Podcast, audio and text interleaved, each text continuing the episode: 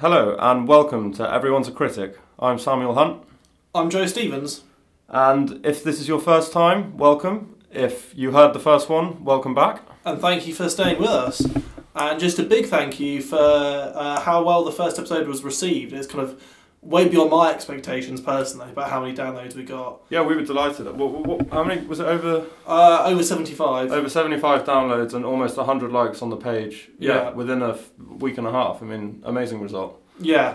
Um, And also, all the people that wrote in to say how good we looked in the picture. I think we should mention those guys as well. I think we should definitely mention those guys. Yeah. Uh, maybe if you want to start some sort of fan club. inundated. Yeah. Yeah, It's been pretty stressful, to be honest. You know, well, answering all the fan mail. all the fan mail, all the Yeah. unsolicited calls. There's a, there's a crowd outside at the moment. Yeah, bang. This place is really well soundproofed, actually. Yeah, yeah, we can hear it, but I don't think the mic will pick it up. No.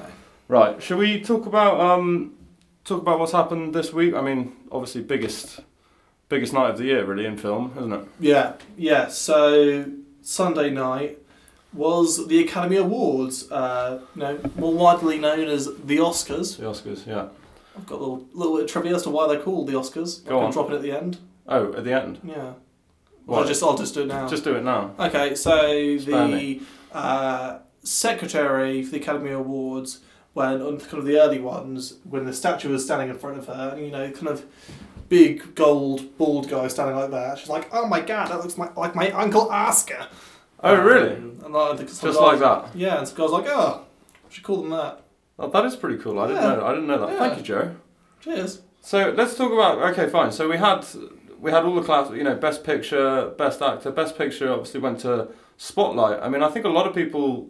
Well, I thought it was going to go to The Revenant. To be I honest. I was to the extent where I was gonna put an accumulator Hmm. on what I thought were on picture, director, actor, actress, supporting actor, supporting actress, and I would have lost. Uh-huh. Um, Do you still have? Maybe we can post a clip of, post a picture of that accumulator bet. I, I wasn't allowed to in the end because I think it's too easy. on- oh, you weren't allowed to put it on. um, No, I wasn't. It was, I, apparently- I think it's too easy. they'd to- heard. They'd heard the podcast. Yeah, they're like these guys know their These shit. guys know their shit. We're not letting anyone come into. No, nowhere near turned, this. turned away at the door at Betfred. um, okay, so well, I mean, you saw Spotlight. I haven't seen it. I've seen The Revenant. I- Yeah. I, mean, it is exactly the kind of film you would expect to win Best Picture. The you know. Revenant. yeah, it has. You know, has the wide cinematography and you know the suffering for performance It's by Leonardo grueling. DiCaprio. You know, it's directed by Nyaratu, who won last year for Birdman. So. Yeah, I was quite surprised actually, and s- but you know, good on Spotlight. I mean, you liked it. Oh yeah, I really liked it, and it's um, you know some people may say it's an Oscar film because it's about activism and showing up corruption, um, but it's also if you watch the film, it's a film about hard work and people filing paperwork and Hmm. um, writing notes and interviewing people. It's pe- Hmm. various people at different times in rooms talking. Hmm. Um, it sounds less like Oscar bait than a revenge thriller where Leonardo DiCaprio puts on a lot of makeup and runs around in the freezing cold. I mean, Yeah. that sounds like Oscar bait to that me. sounds like Oscar bait to me. Yeah. Yeah. And the, also the other thing that is unusual is there was no kind of lead performance. There was no one nominated for best actor or actress. There Yeah. were they had supporting nominations for Mark Ruffalo and Rachel McAdams, Mm. but it's a proper ensemble piece. Mm. And usually you need like a someone helming the piece, a big star, Yeah. to drive it forward. Yeah. Um, so fair play to the Academy. Yeah, no, well done, Spotlight and the Academy. Yeah, I was genuinely surprised by that. Mm. I was um, I was thrilled that Brie Larson won for Room, obviously. I Yeah, mean, we touched on that last time. You know, she won she won the BAFTA as well, and you know what a deserving BAFTA and Academy Award it was. I Oh, completely. Yeah, I mean, I not to take any thing away from her. I don't know why Jacob Tremblay wasn't nominated for anything.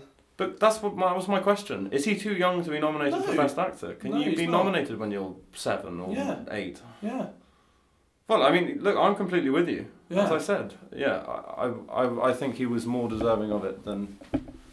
Well, I mean, talk talk about Leonardo DiCaprio. I mean, I it was a great performance, and it was a lot of the times you see Leonardo DiCaprio, and he's in these quite wordy performances. You know, like in Django, um, or a film like Wolf of Wall Street. Wolf of Wall Street, you know, even as far back as the Titanic. Whereas in The Revenant, it was a very physical performance and there wasn't a huge amount of dialogue. So, Which I think is, you know, everyone said, oh, it's so Oscar y, it's suffering. But actually, they you know, kind of things that are internal and things that are kind of less verbal, Yeah, they're, they're less likely to give stuff for. So, you know, that's something. yeah. No, it was it was a great performance, and you know it was so nice to see. You know, he got a It's standing. his standing turn. ovation. It is. his- that's how awards work. it's, his not time, for- and he's been so gracious. There's a great montage of on YouTube of him every time he hasn't won Best Actor, and he he just smiles and applauds every time. You know, they have some people who are like, Samuel "Shit." L. Jackson. yeah, Famous. oh, fucker. yeah. So there wasn't any of that. So you know, I think, eh, yeah, fair enough. I wasn't in love with the movie, but you know, great performance, and it, it you know it was a long time coming, I guess. Yeah. Um, Iñárritu? Iñárritu, so again, I, I can't speak for The Revenant. He won it last year for Birdman, a film neither of us are fans of. No, Birdman was just incredibly self-indulgent and That's the word I describe it as. so boring self-indulgent And towards the end. I mean, gimmicky. Mm. Um, It basically, its one gimmick was that it was all done in, you know, the first half was done in one take. you didn't even notice that though. I, did, I, did, I didn't No. notice that. I mean, I thought the first half was impressive, but I just, I just lost so much interest after that. I mean, you could, I just, I wasn't engrossed anyway, you know. But I, I became, I just wanted to walk out after the, you know, during the second half because I was just so bored. And um, fair enough, The Revenant is a lot better than Birdman. But again, as I said, how Room hasn't won Best Picture is just absolutely beyond me. The Academy need to take a long, hard look in the mirror, I'm afraid. Yeah, and there's a, a clip on our Facebook page summing up our feelings about the fact that it didn't get Best Picture. yeah, go and go and check it out. Um, anyway, looking forward to the show that we're doing now. Yeah. We've got two new releases for you. I'll be doing Hail Caesar, The new Coen Brothers film. the new Coen Brothers movie, and Joe's going to be reviewing. I'm going to be reviewing Grimsby, the new Sacha Baron Cohen film. So again, two very similar movies. Yeah, you know, we're trying to trying to keep a homogenous outlook. We had Spotlight and Alvin last last week. Yes, what can we say? And we're also we're changing the category slightly in the latter part of the show. We are doing a hidden gem, which is the Iron Giant. It's my choice. which was Joe's choice. I watched it for the purpose of the podcast. And we're also introducing a new genre called Marmite movies, which it, it's them. There are Marmite movies. They're movies that Joe likes and I don't like, or vice versa. And the first one we're dealing with is uh, Knocked Up. So stay tuned to find out which side we fall on that one. Yeah, let us know what you think of the of the mo- the Marmite movie. The Marmite movie, yeah. Whose side are you on? But make a decision after you hear our respective arguments. Yeah, exactly. So That's the come most important thing. Exactly. Coming up in a minute, we've got Grimsby with Joe. Stay tuned.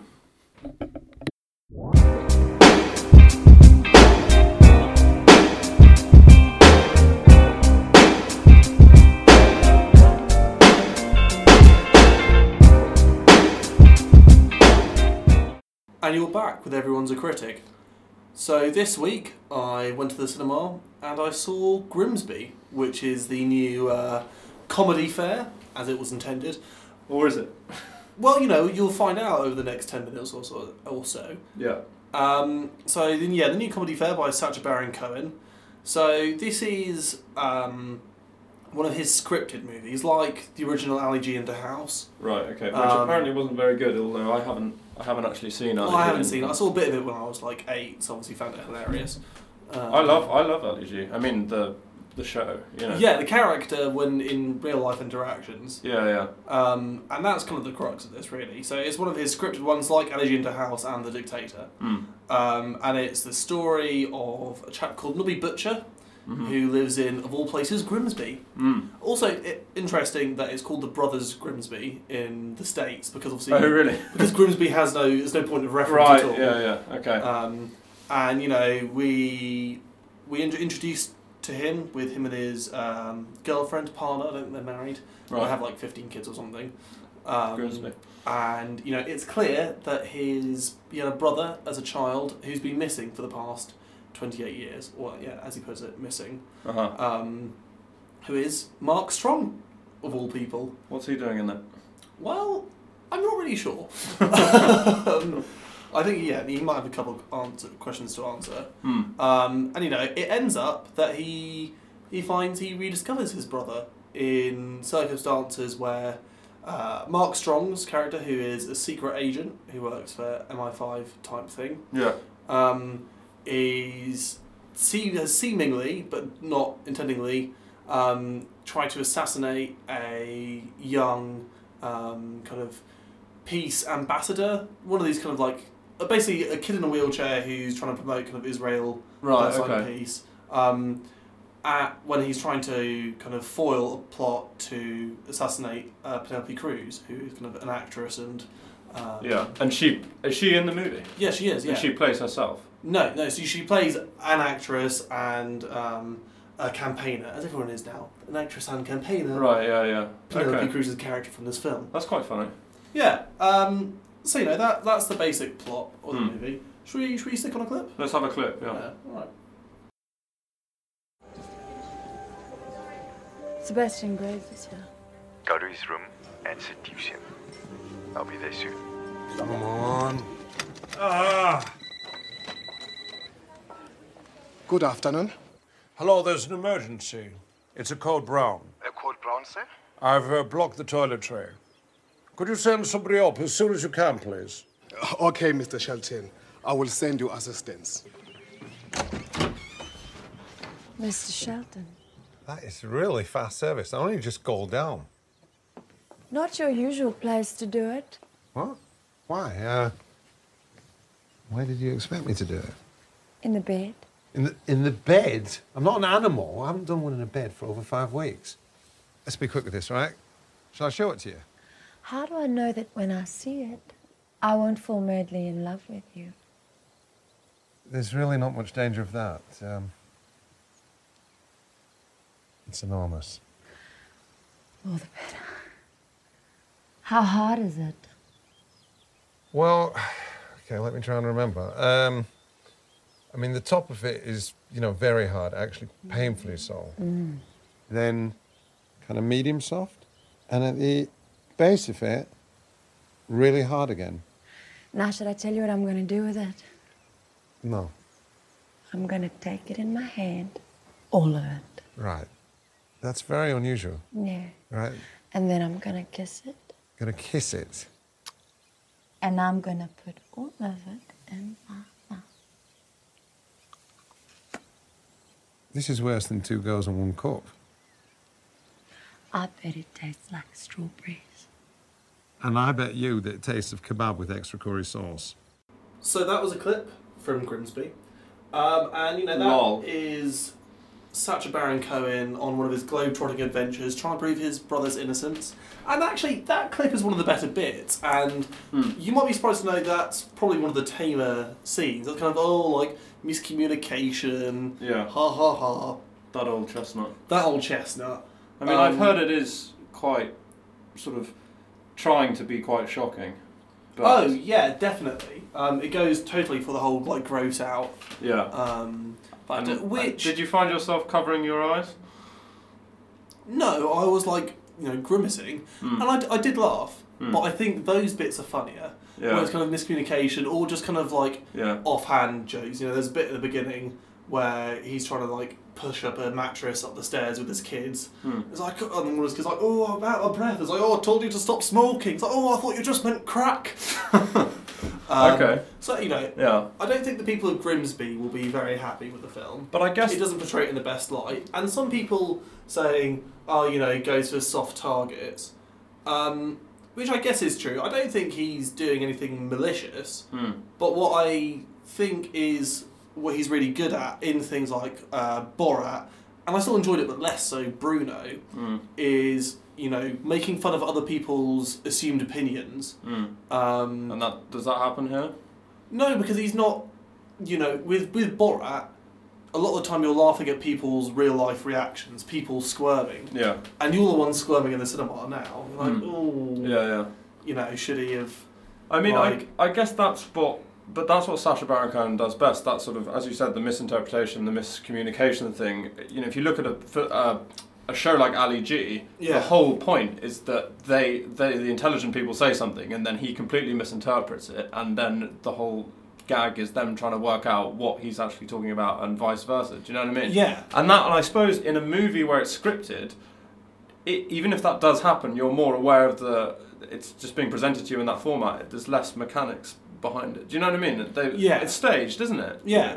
Rather than Borat or something where you know it's actually happening, and that's what's really funny about it. Yeah, and there's a great bit in Bruno where um, he has he goes to um, what, like a, a, ho- a big kind of LA house Yeah, yeah. to film an interview. I've seen that. Yeah, and he's like, "Oh, there's no furniture. Uh, want to get some Mexicans to sit on?" Yeah, so yeah. he invites Paula Dean down to like sit on a Mexican on his like hands and knees, and she's like, uh, uh, "Okay." It's like, "So, what are your thoughts on human rights issues?" Yeah. like that's that's the funniest thing Yeah, when yeah. Hmm. he's you know putting people in really uncomfortable positions in real life and you know trying to say something really Hmm. he's trying to say something about people's opinions of people from eastern europe you know, are they simpletons Hmm. Mm. etc um, or are really the simpletons the people from the south Yeah, the yeah. states yeah. um, and in, in bruno as well Yeah. how uncomfortable can you push people to be feel about someone who's flamboyantly gay Mm. um, where he's not really doing But you see, but the point is, in the people who are not in on the joke, Yeah. you see the manifestation of of those opinions and Yeah. you know of that uncomfortableness. Yeah. So y- Like, you I- can laugh at them, whereas in this instance, you are the guy who's having to squirm really. Yeah, it's like, oh, this is. And there's some, like, you know, when they go really far out for the really gross out bits, I wasn't finding that funny. I was like, this is just ridiculous. Mm. Um, I did laugh, probably six times. Um, Close to the seven laugh test, uh, Six laugh tests. six laugh test. Yeah. Um, but at the more kind of throwaway gags. Yeah, Um, yeah.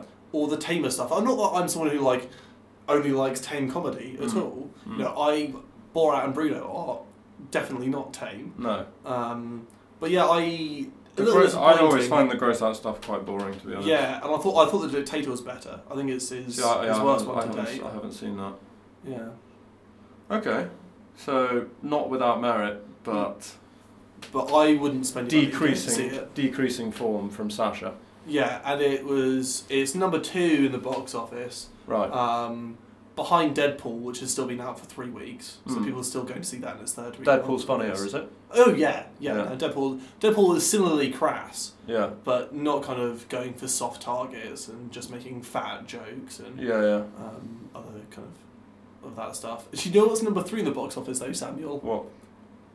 Alvin and the Chipmunks, The Road Chip. I think it was two. I think it was number two uh, so Grims- last week. Grimsby has knocked it off its perch. Jesus Christ. Fantastic. Stop doing this, people. Yes. Jesus Barra. Christ. Right. Coming up next, we've got uh, my review of Hail Caesar, which I saw very recently. Uh, look forward to that. Lovely. Cheers. Cheers, Joe.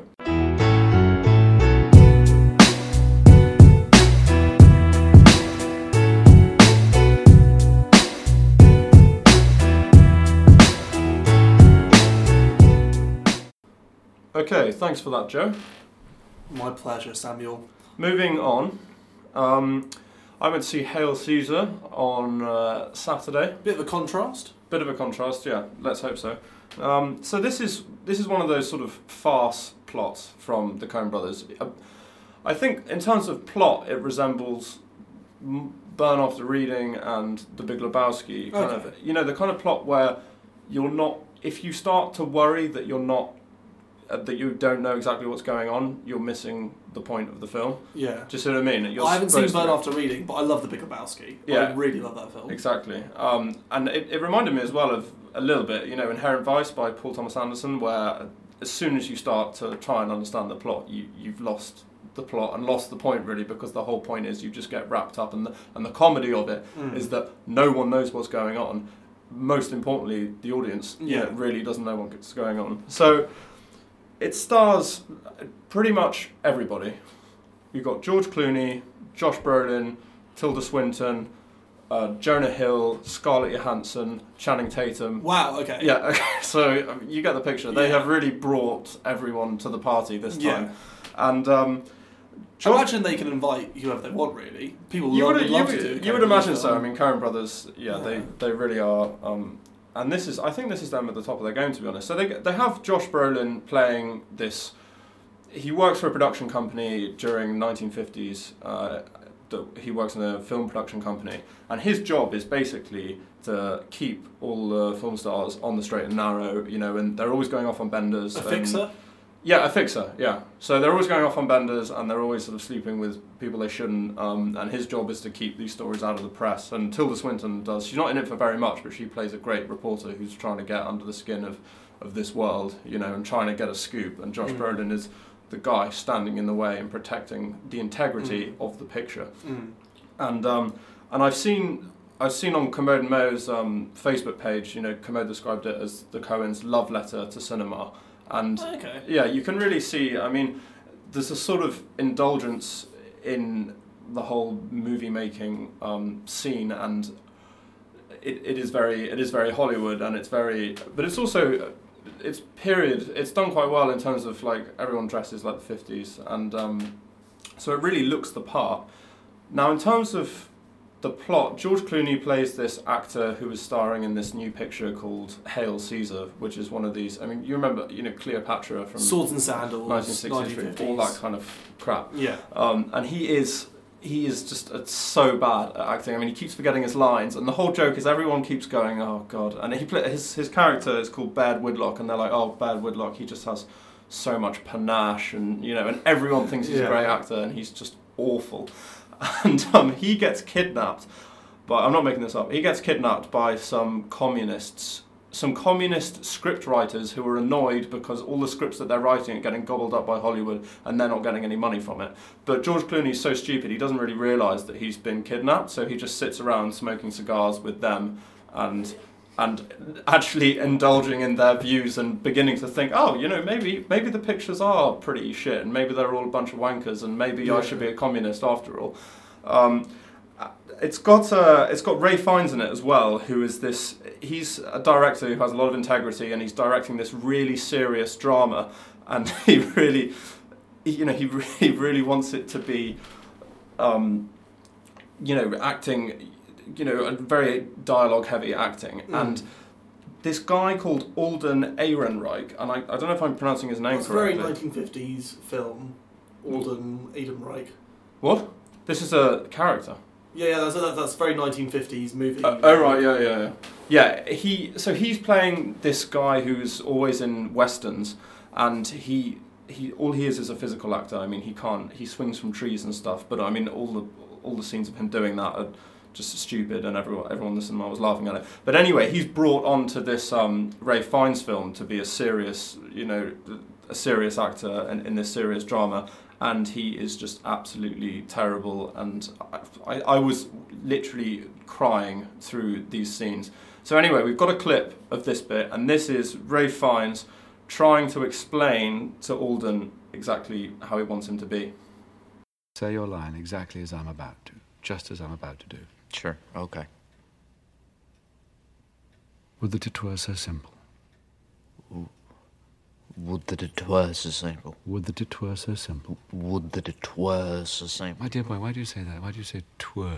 Well, you should say it like I said. it. Y- Yes, Would that it were so but simple. would that it were so simple. Would that it were so simple. Would that it would that it were so simple. Watch, watch my mouth. Would that it were so simple. Would that it were so simple. Keep your head still. Would that it were so simple. Would that it were so Would simple. that it were so simple. W- w- I- I'm trying to say that, Mr. Lawrence. Lawrence, hmm?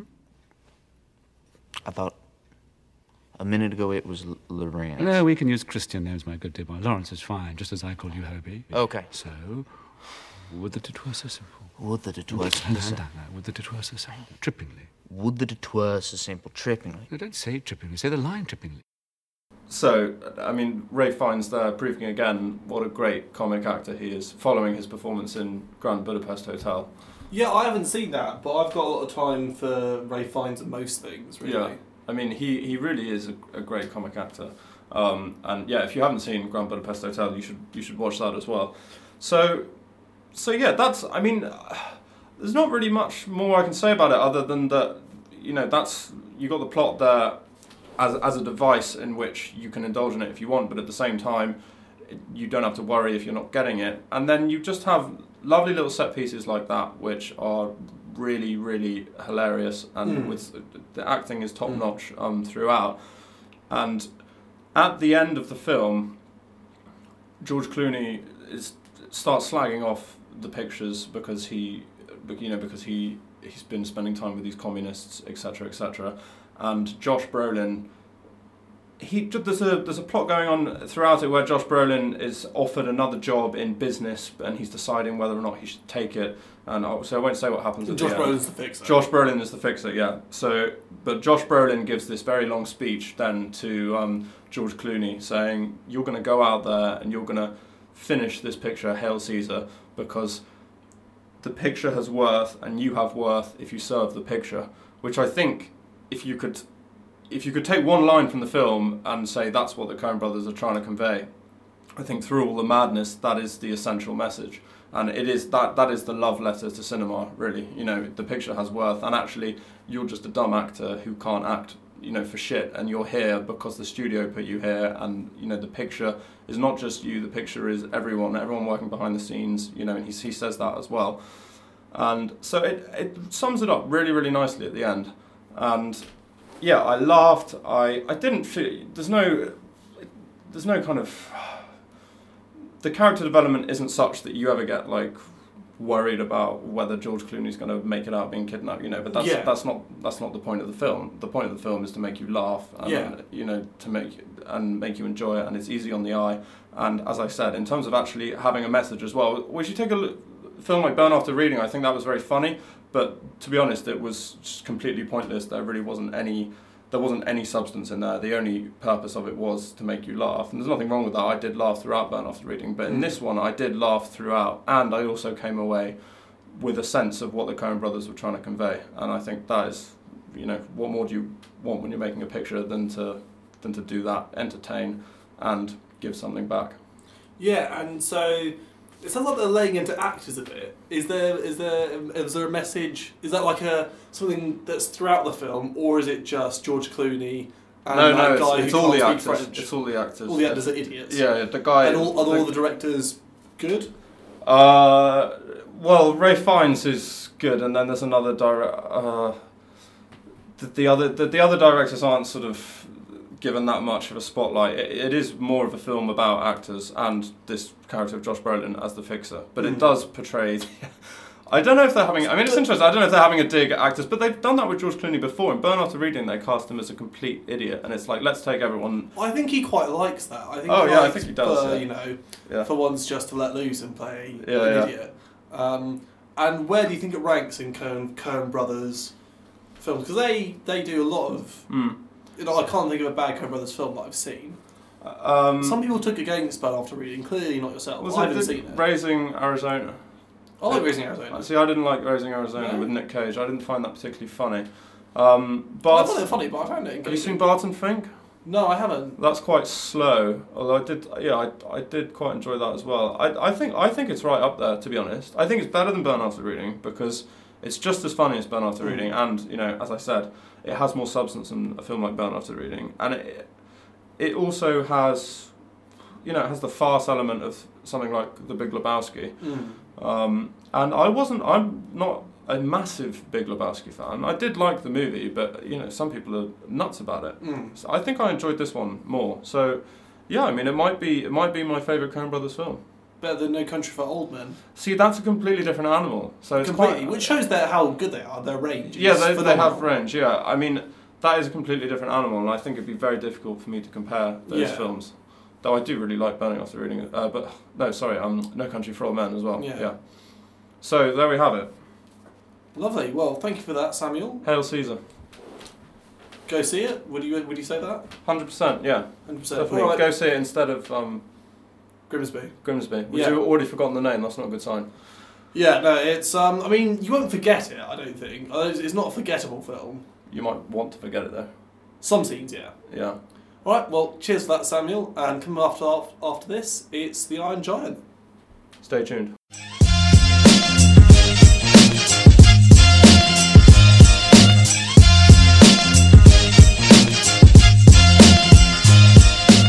Thanks for that, Samuel, for your review of Hail Caesar. Pleasure. Uh, so now we've moved on to our hidden gem this week, which is my choice, and it was The Iron Giant.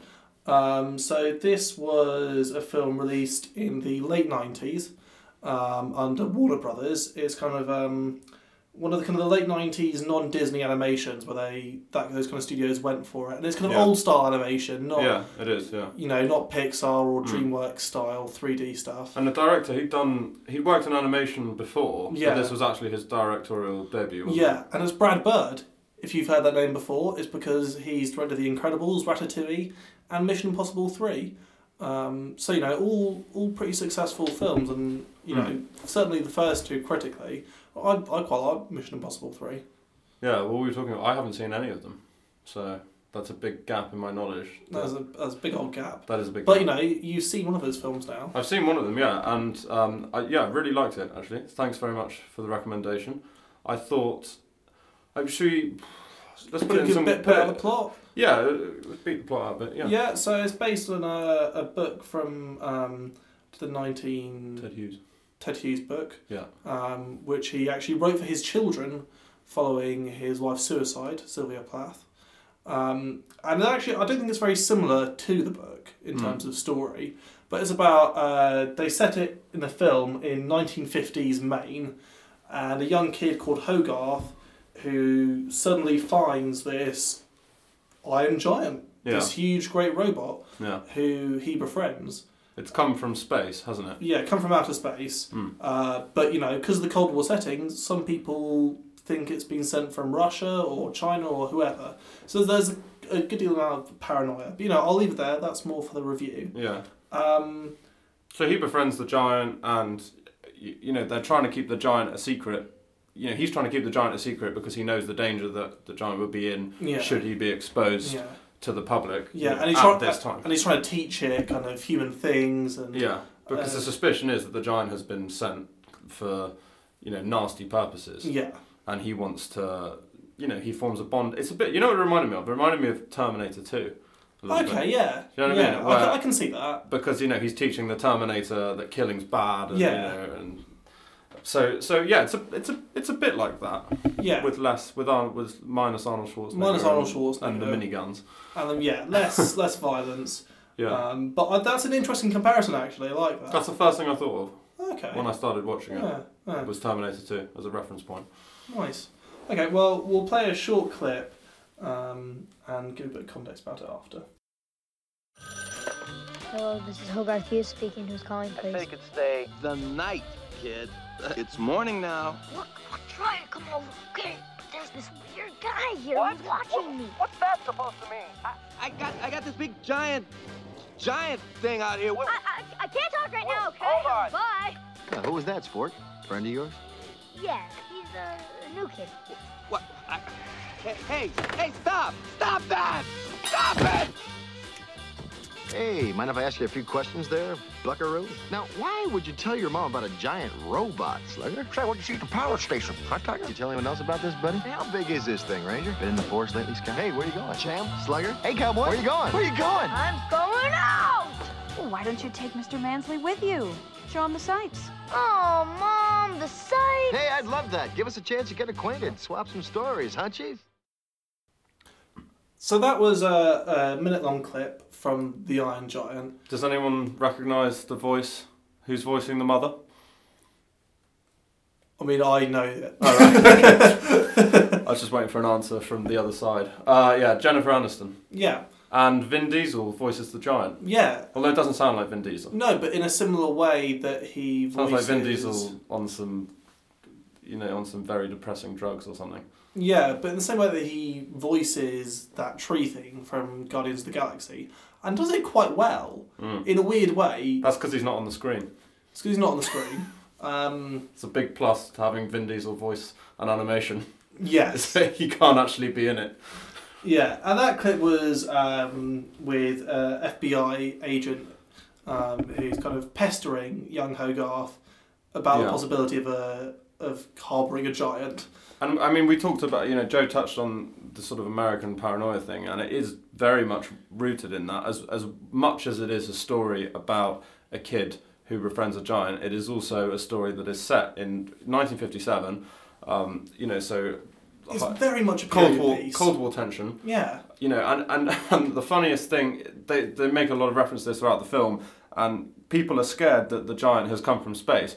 But the only thing worse from it, than it coming from space would be that it came from the Russians or Yeah. came from a foreign country because that was you know, and and they have um, they had another clip where they were doing a duck and cover. That's so funny. I know w- Yeah. for a nuclear attack, you Yeah. know, as if putting your head over your hands is, is going to protect you. Yeah, like so a they little have all duck that and- American propaganda Yeah. through it. Yeah, or just little things where Hogarth is staying up and watching a movie, like an old horror movie when his mum's out. Yeah. And kind of stupid little things thrown in for the adults there. Yeah, yeah.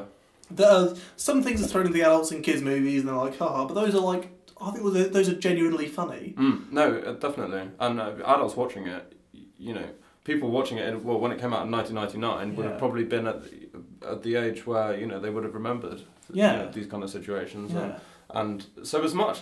So, you've got the historical and political element, but then, as much as it's a film about that, it's also uh, has so much emphasis on the relationship that this boy forms with the giant and and you really you really get into that and and well, I thought the soundtrack was really lovely as well lovely classical music Yeah, and again, not too. I mean, in the in that clip, there's quite a bit, but that's because it's more a montage, really. That clip. Yeah. Um, but not not too overbearing, which you can get a lot with a animation films and b American films. Mm, mm. Um, but you know, I thought it was it was really good, and it was that sounds like that's that's my analysis. It was really good. It was great. but in in getting uh, a child's perspective on things. But of course, he doesn't.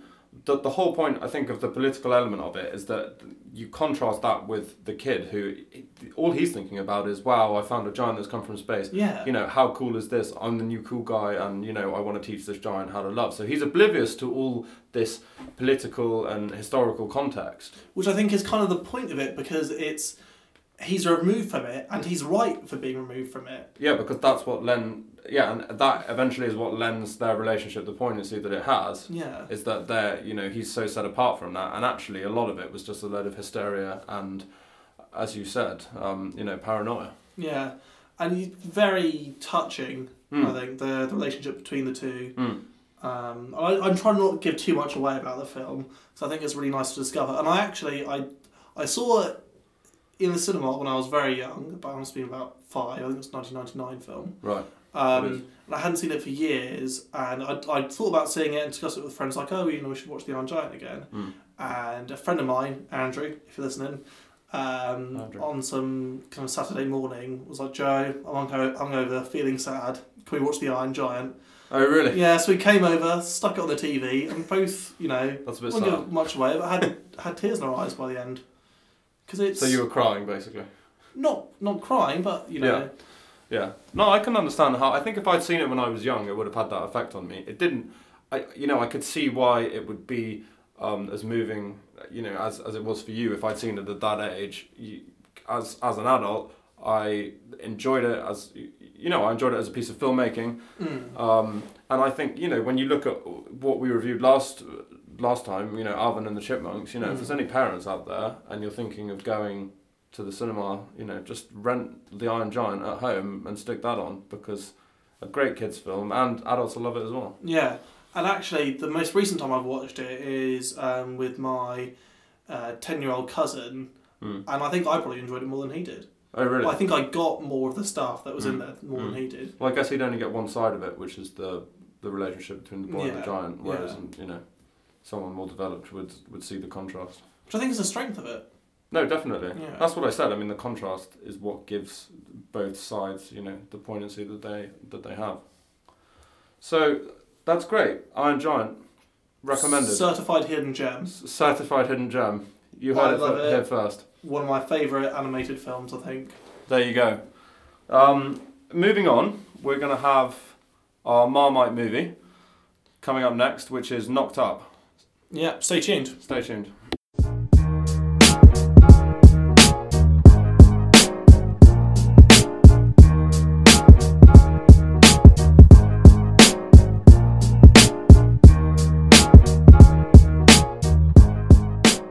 So that was our hidden gem of the week, The Iron Giant. I think it's a pretty certified hidden gem. Certified. Yeah. And uh, so this is a new section we're trying out. Moving away from the from uh, the pleasant pastures of uh, the Iron Giant over to less desirable. Well, it depends how, how much you like Marmite because this section is called Marmite Movies. Oh dear. Yeah. Yeah. Thanks, Joe. I'm relating. I'm. I'm. Um, yeah. Why did I let you bring this section in?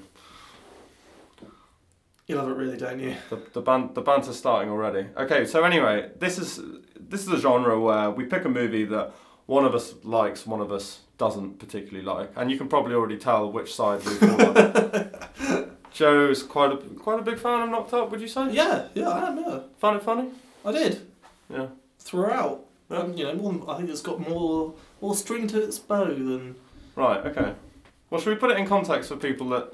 I mean, I'm sure everyone knows Knocked Up. I mean, even old. You know, even peop my dad has seen Knocked Up. So.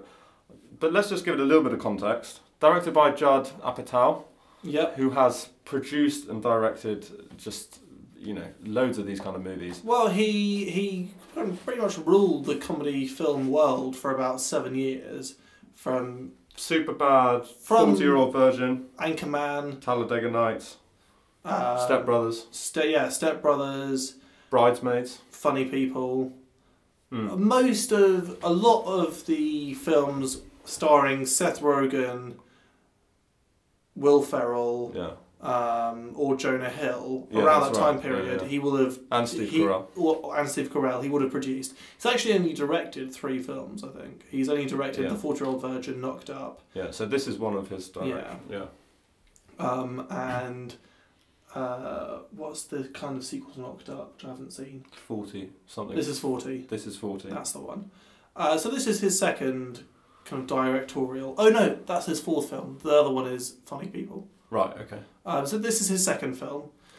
Uh, it made in 2007, starring Seth Rogen, kind of at the beginning of his trajectory, really, his career trajectory. Yeah, it and was Catherine probably one of his first big ones. Catherine Hay. I never know how to pronounce her name. Heigl. I'm gonna go Heigl. Catherine. Catherine. Well, I'm gonna because it's Marmite. I'm gonna go Hegel. Okay, I like I it think I might already. be wrong though. I think I could be wrong. I feel like it's of German descent. So Catherine Hegel plays an attractive woman uh, who has a good job. Seth Rogen plays a fat loser who doesn't have a good job and sits around getting stoned all day. But you know, they're both people, really, at the end of the day, aren't At they? the end of the day, they're both people, and you know what? They might just settle their differences at the end of the film. But you know, let's not give anything away. Paul Rudd's also in it, and Leslie Mann. Yeah. Leslie Mann plays um, Catherine Hagel's sister, and Paul Rudd plays her husband. Yeah, uh, and Catherine Hegel lives in their kind of pool house, as it were, If she lives with their, them. their, their guest house. Yeah, yeah. Yeah. Um, so basically, towards the beginning of the film, as you can imagine from the title, Seth Rogen and Catherine Heigl hook up rather drunkenly, Mm-hmm. um, and she ends up impregnated. Yeah, she ends up getting pregnant, and that's basically that's basically the plot. Yeah, He impregnates her. He's a loser. She's attractive. You know what a you're already you're already coming out with Uh, what a uh, disaster! What yeah. a disaster! But it's not based on stereotypes. But that is the plot. Okay, we'll play a short clip that's indicative.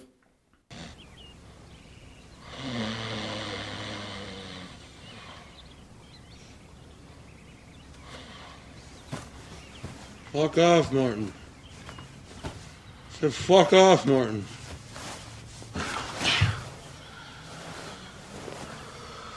Hi.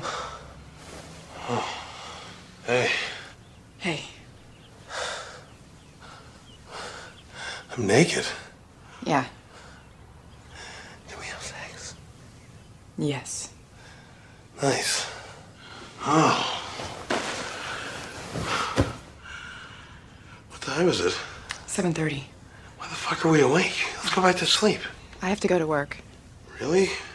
Uh, do you need to get to work or anything? No, I'm uh no work today. oh. Do you want to get breakfast? Okay.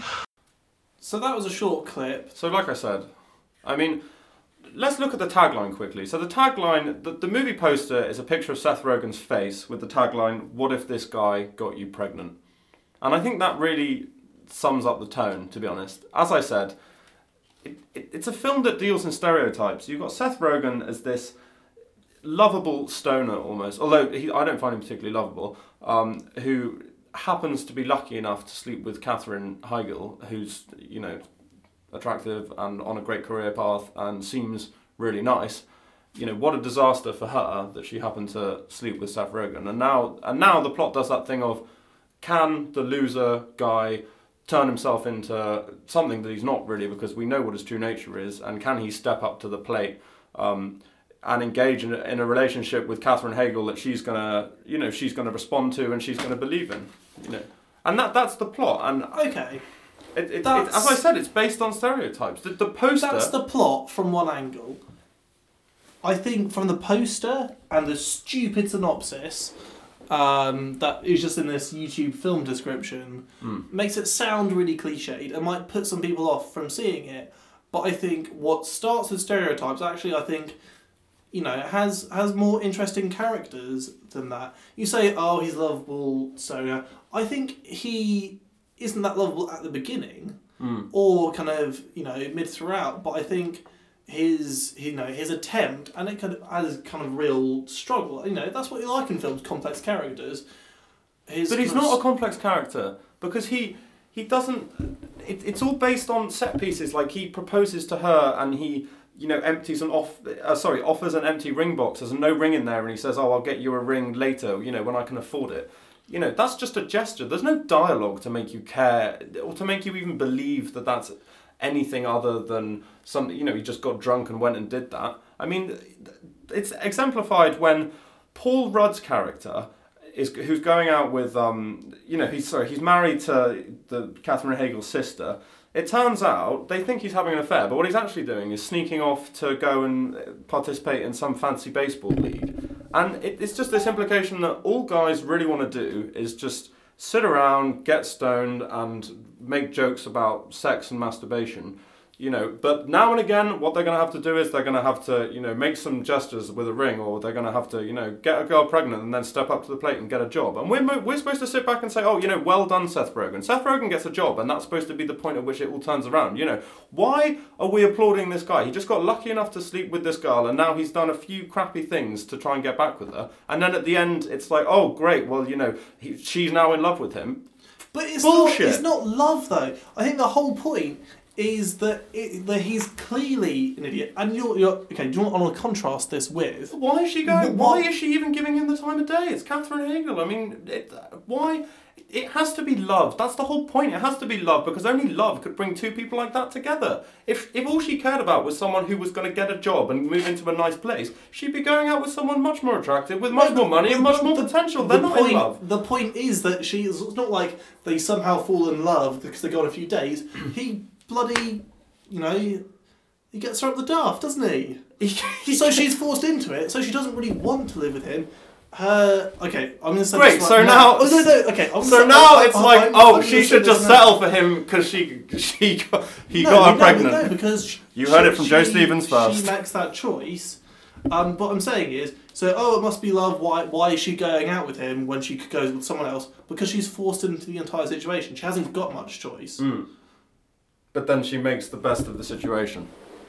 Yeah, she makes the best of, of the situation, and it doesn't start out with, okay, well, you know, you've predated me. Let's get married. You seem like a this seems like a reasonable decision. What do we contrast this and its kind of I think realistic portrayal um, to loads of sitcoms where a not particularly attractive kind of schlubby guy who is kind of funny but not really has a not great job but seemingly great house, attractive wife, and lovely children. Hmm. And loads of sitcoms don't ever question that premise.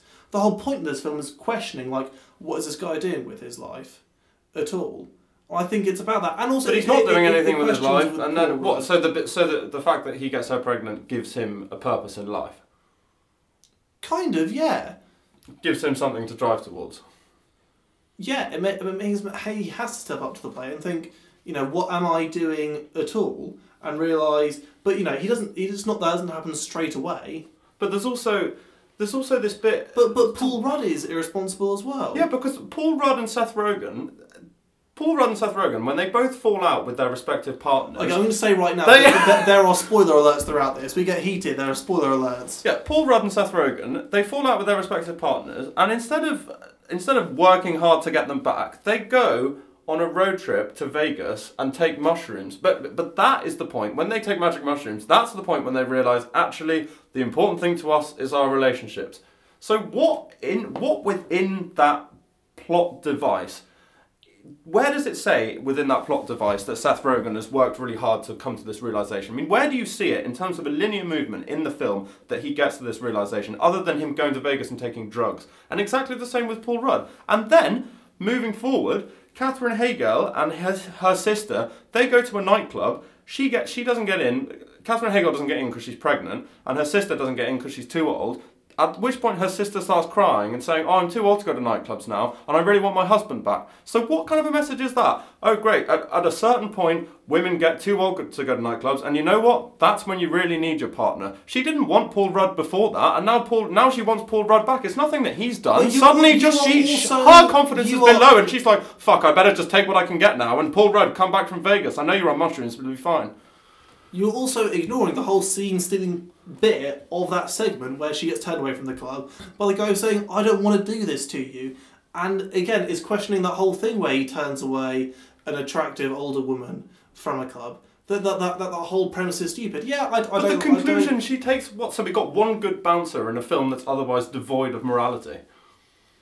saying the film is devoid of morality is incredibly strong. I'm just saying the That is reaction, the incredibly reaction to that scene, the reaction to that scene is as I just described. She wants Paul Rudd to come back. She wants her husband back in her life because she's been rejected from a nightclub. I just don't understand what. I, I, it's not even like I'm not pissed off about the morality of it. I'm not pissed off about it sending out a bad message or anything. I just uh, I find it really hard to engage with characters who just take just bizarre conclusions from you know from the plot from the plot devices within the film it's i just find it really bizarre and i don't there's almost no dialogue that's what i mean there's almost no interesting dialogue where you feel like seth rogen and hegel are developing some kind of relationship that's based on anything they have in common i mean you know they have nothing in common and i guess that's the classic oh you know what you know opposites attract Yeah, but, but then again that's just another stereotype There are moments. There's the zenith of, of when they don't, when there's the earthquake and he saves the bong instead of her. Um, Yeah. okay, that's that's funny, I guess. Yeah, no, but I said that's the zenith of you know him not caring, and she's like, "I'm fucking done with all of this." Mm. Um, so then he realizes he has to care. No, that's done after he takes psychedelic drugs. Right, And yeah. goes to see Cirque du Soleil. Exactly.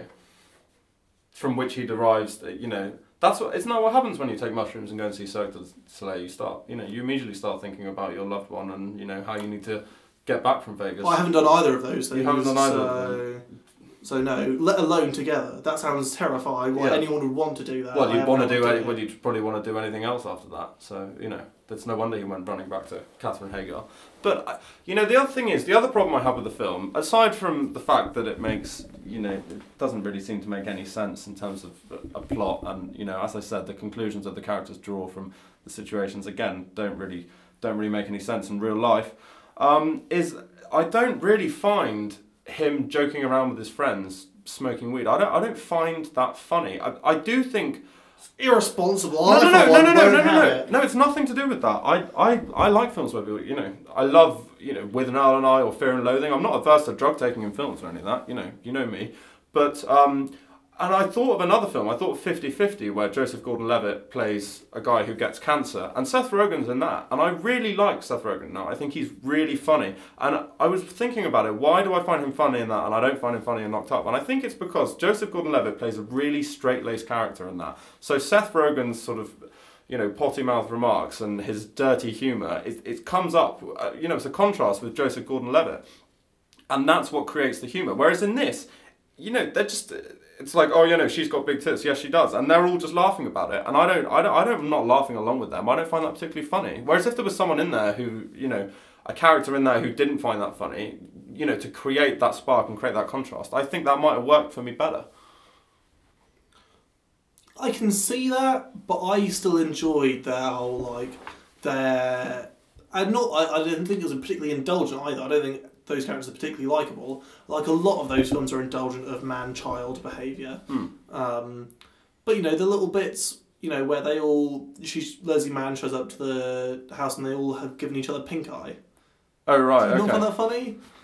Listeners, if you're laughing, I mean, it shows how stupid they all are. Yeah, but that's it's but laughing that's my at problem. Them, but it's there's not no, laughing with them. but it's so, not but it's laughing so with them. two dimensional. There's, it- it's, it's like it tells you from the beginning. You see the poster and it's like this guy's stupid and he he knocks up a nice girl and and that's the plot. And then and then you see them being stupid. It's like well, why have I bothered going to the film?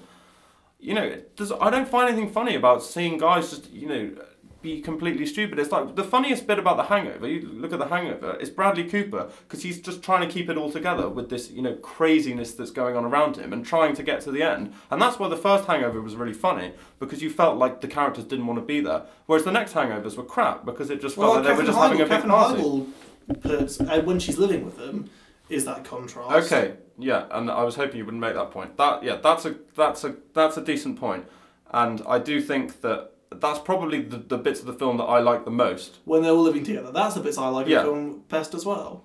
We found something we agree on. And with that, I think we should wrap up because we've been we've been chatting on for a while. But you know, let us know what you think of the film and of uh, yeah, let us know our uh, who- our who's- defences Which side are you on? or prosecutions. You Well, know, yeah.